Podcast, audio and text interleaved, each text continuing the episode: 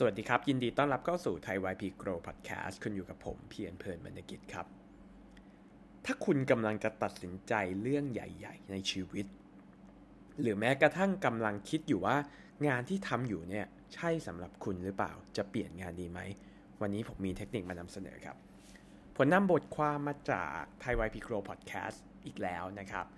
สำหรับนักเขียนคนนี้นะครับ ชื่อแคตาฟาซิสนะครับก็ได้เขียนไว้ว่า ถ้าเราจะเปลี่ยนงานที่ทำอยู่เนี่ยมันมีกรอบอะไรมีเทคนิคอะไรที่ช่วยในการตัดสินใจเรื่องใหญ่ ๆ ของชีวิตบ้างนะครับ ซึ่งเทคนิคนี้มีทั้งหมด 5 ข้อด้วยกันนะครับ เดี๋ยวเราไปฟังกันที่ข้อแรกก่อนนะครับเขาบอกข้อแรกเนี่ยการบอกว่าไม่ใช่ตัดสินใจง่ายกว่าการบอกว่าอะไรใช่อะฟังแล้วอาจดูงงนิดนึงนะฮะแต่จริง ๆ แล้วก็คือว่า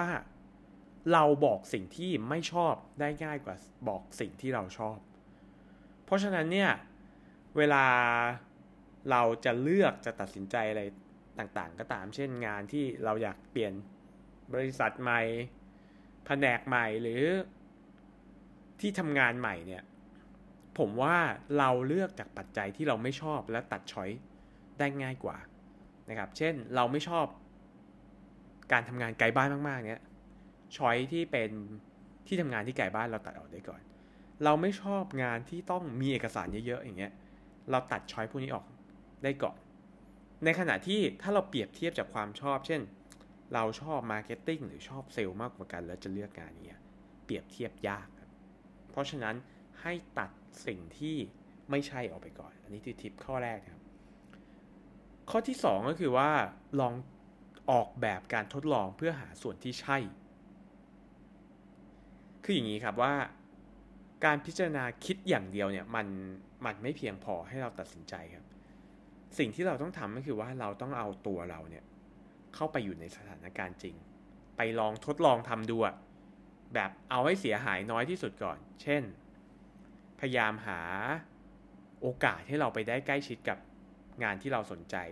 หรือว่าถ้าเรารู้จักใครที่ทำงานในสาขานั้นเนี่ยให้เราลองไปคุยกับเขาดูก่อนเนี่ย หรือของานของเขามาทำในช่วงระยะเวลาสั้น ๆ ก็ได้ ซึ่งผมว่าเดี๋ยวนี้โลกออนไลน์หรือว่าโซเชียลมีเดียเองเนี่ย มันทำให้เราเนี่ยเข้าไปมีประสบการณ์กับสิ่งที่เราอยากลองได้ง่ายขึ้นนะครับผมเชื่อว่าหลาย ๆ คนเนี่ยถ้าเราไปของานเขามาทำฟรี เพื่อเป็นการทดลองเนี่ยเขายินดีให้ทำนะครับหนึ่งก็คือมันวินวิน เขาได้งานเราได้ทดลอง แล้วเขาก็ช่วยโค้ชเราด้วยหรือหรือถ้าเราชอบจริงเขาจะช่วยแนะนำต่อไปในอนาคตด้วยนะครับ เพราะฉะนั้นข้อที่2คือว่าทดลองทำในสิ่งที่เราคิดว่าเราชอบ อย่าเพิ่งลาออกจากงานเดิมนะครับ ไปของานเขามาทำเหมือน ตอนผมอยู่ที่บริษัทเนี้ครับผมมีความคิดว่าผมอยากไปทำงานฝั่ง marketing เพราะฉะนั้นผมคุยกับหัวหน้าเลยว่า ผมของาน extra ของ marketing มาลองทำด้วยไหม ผมจะรู้ว่า ผมชอบหรือผมไม่ชอบ ในขณะที่ผมก็ยังรักษางานเดิมได้อยู่นะครับข้อที่ 3 ครับ ไปถามผู้รู้ครับ ไปถามผู้รู้ ถามเพื่อให้เขาบอกเล่าประสบการณ์นะครับ อย่าให้เขาทำนายให้เรา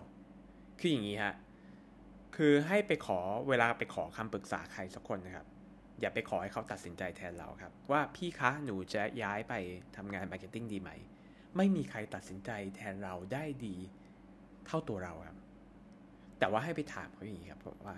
เฮ้ยพี่วันวันหนึ่งเนี่ยพี่ตื่นเช้ามาพี่ทำอะไรบ้างเนี่ย งานงานที่พี่ทำอยู่เนี่ยพี่ต้องตื่นกี่โมง เช้าต้องถึงที่ทำงานอะไรพี่ทำเป็นอย่างแรกหลังจากถึงที่ทำงาน การประชุมมันเป็นยังไงบ้างช่วยช่วยเล่าให้ฟังหน่อย แล้วก็พี่คิดว่าความสามารถไหนหรือทักษะไหนเนี่ยที่ต้องเอามาใช้งานนี้มากกว่ากัน ถามให้เขาเล่าประสบการณ์ของเขาออกมา เราจะประเมินได้เองในระดับหนึ่งนะครับ แล้วก็เราอาจจะมีข้อมูลไปประกอบก็ได้นะครับ เช่นสมมติว่าเราลองไปหาข้อมูลงานที่เราอยากทำมา แล้วไปคุยกับเขาว่ามันเป็นอย่างนี้จริงหรือเปล่าตามที่เรามีข้อมูลหรือเปล่านะครับ ข้อที่4ครับ อย่ารักทางเลือกที่เราคิดไว้มากเกินไปนะครับ ให้เราลองคานดูบ้าง คือเวลาคนเราเนี่ยนะฮะมันใจมันชอบอะไรแล้วเนี่ย เราจะหาเหตุผลล้านแปดมาสนับสนุนความชอบเราให้ได้ใช่ไหมครับแต่บางทีเราต้องเล่นบทเป็นเป็นตัวร้ายเป็นฝ่ายค้านบ้างนะครับ มันเหมือนแบบมีเทวเทวดากับตัวร้ายอยู่ข้างเราครับเอเวลาเราชอบอะไรเทวดาก็จะพูดกอบหูเราใช่ไหมครับว่า ออมันดีอย่างนั้นอย่างนี้หาเหตุผลล้านแปดใช่ไหมให้เราลองเล่นบทตัวร้ายดูบ้างว่า ถ้าเราไปทำงานนะมันมีข้อเสียอะไรนะฮะเราก็พยายามจดข้อเสียไว้ แล้วเอาข้อเสียนั้นกลับมา ทบทวนดูอีกรอบว่าเออข้อเสียเนี้ยมันเป็นข้อเสียที่เรารับได้หรือเปล่าถ้าเรารับได้แล้วมันเกิดอย่างนั้นจริง เราจะเตรียมวิธีการรับมืออย่างไรนะครับสำหรับข้อสุดท้ายครับ ให้พิจารณาทีละทางเลือกก่อน แล้วค่อยพิจารณาแบบเปรียบเทียบ เช่น ผมจะเลือกงาน marketing กับเซลล์ให้ผมพิจารณาก่อนว่า marketing เนี่ย ไอ้สี่ข้อที่ mention ข้างบนที่ผมพูด มาก่อนหน้านี้คิดลงไปลึกด้าน marketing ก่อน หลังจากนั้นค่อยคิดลงไปลึกด้านเซลล์นะครับ อย่าเพิ่งเปรียบเทียบกันตั้งแต่แรก ถ้าเปรียบเทียบไม่ได้จริง ๆนะครับ ผมใช้เทคนิคนี้ครับ ผมทำตารางเลย แล้วก็มีหัวข้อสัก list ออกมาว่า เวลาตัดสินใจมีหัวข้ออะไรบ้าง เช่น รายได้ ระยะเวลา ความ flexible ของงานที่ทำนะครับ ความชอบ skill อะไรเงี้ยผม list มาก่อนเลย 7-8 ด้านใช่ไหมครับ แล้วผมกำหนดว่าแต่ละด้านเนี่ยผมให้น้ำหนักกี่เปอร์เซ็นต์ เช่นรายได้ผมให้ 20%นะครับ ความ flexible ในการทำงานผมให้ 30%หลังจากนั้นเนี่ยนำทั้ง ทางเลือกทั้งหมดเนี่ยมาให้คะแนนครับ ให้คะแนนเต็ม 10 ก็ได้ พอให้คะแนนมาปุ๊บ แล้วคูณด้วยน้ำหนักที่เราให้ตะกี้เนี่ย แล้วค่อยรวมออกมาเป็นคะแนนสุทธินะครับ เช่นผมเอารายได้ของงานกอ ผมให้ 9 งานขอผมให้ 8 แต่ถ้าคูณกับน้ำหนักที่ 20%เนี่ย9คูณ20%เนี่ย มันจะได้เท่ากับ 1.8ถูกไหมครับ แต่ถ้าเกิดว่าขอเนี่ย8เนี่ยคูณกับ20%เปอร์เซ็นเนี่ยมันจะได้1.6นะครับทำอย่างเงี้ยในทุกข้อย่อยแล้วมันรวมคะแนนเพื่อให้เราตัดสินใจอย่างเป็นระบบนะครับ ก็วันนี้ก็อยากจะให้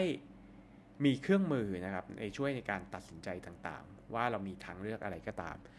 แต่สิ่งที่สำคัญที่สุดนะครับ ไม่ว่าคุณจะตัดสินใจอะไรลงไปนะครับ คุณจะได้บทเรียนเสมอนะครับ ไม่ว่าจะถูกหรือจะผิด ยอมรับการตัดสินใจนั้น และพัฒนาตัวเราต่อไปเรื่อยๆ สวัสดีครับ